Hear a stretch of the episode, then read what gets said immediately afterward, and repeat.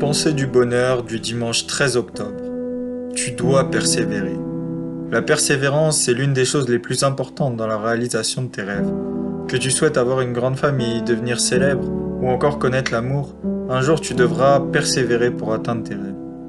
La persévérance est importante car elle permet de distinguer ceux qui souhaitent ardemment et puissamment quelque chose de ceux qui ont juste une envie passagère.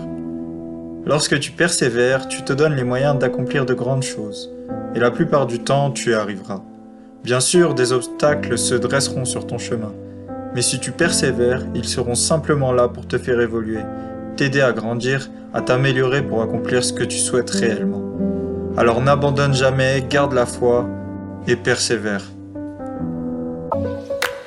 Si cette pensée vous a plu, n'hésitez pas à mettre un petit j'aime et à vous abonner à la chaîne. Merci.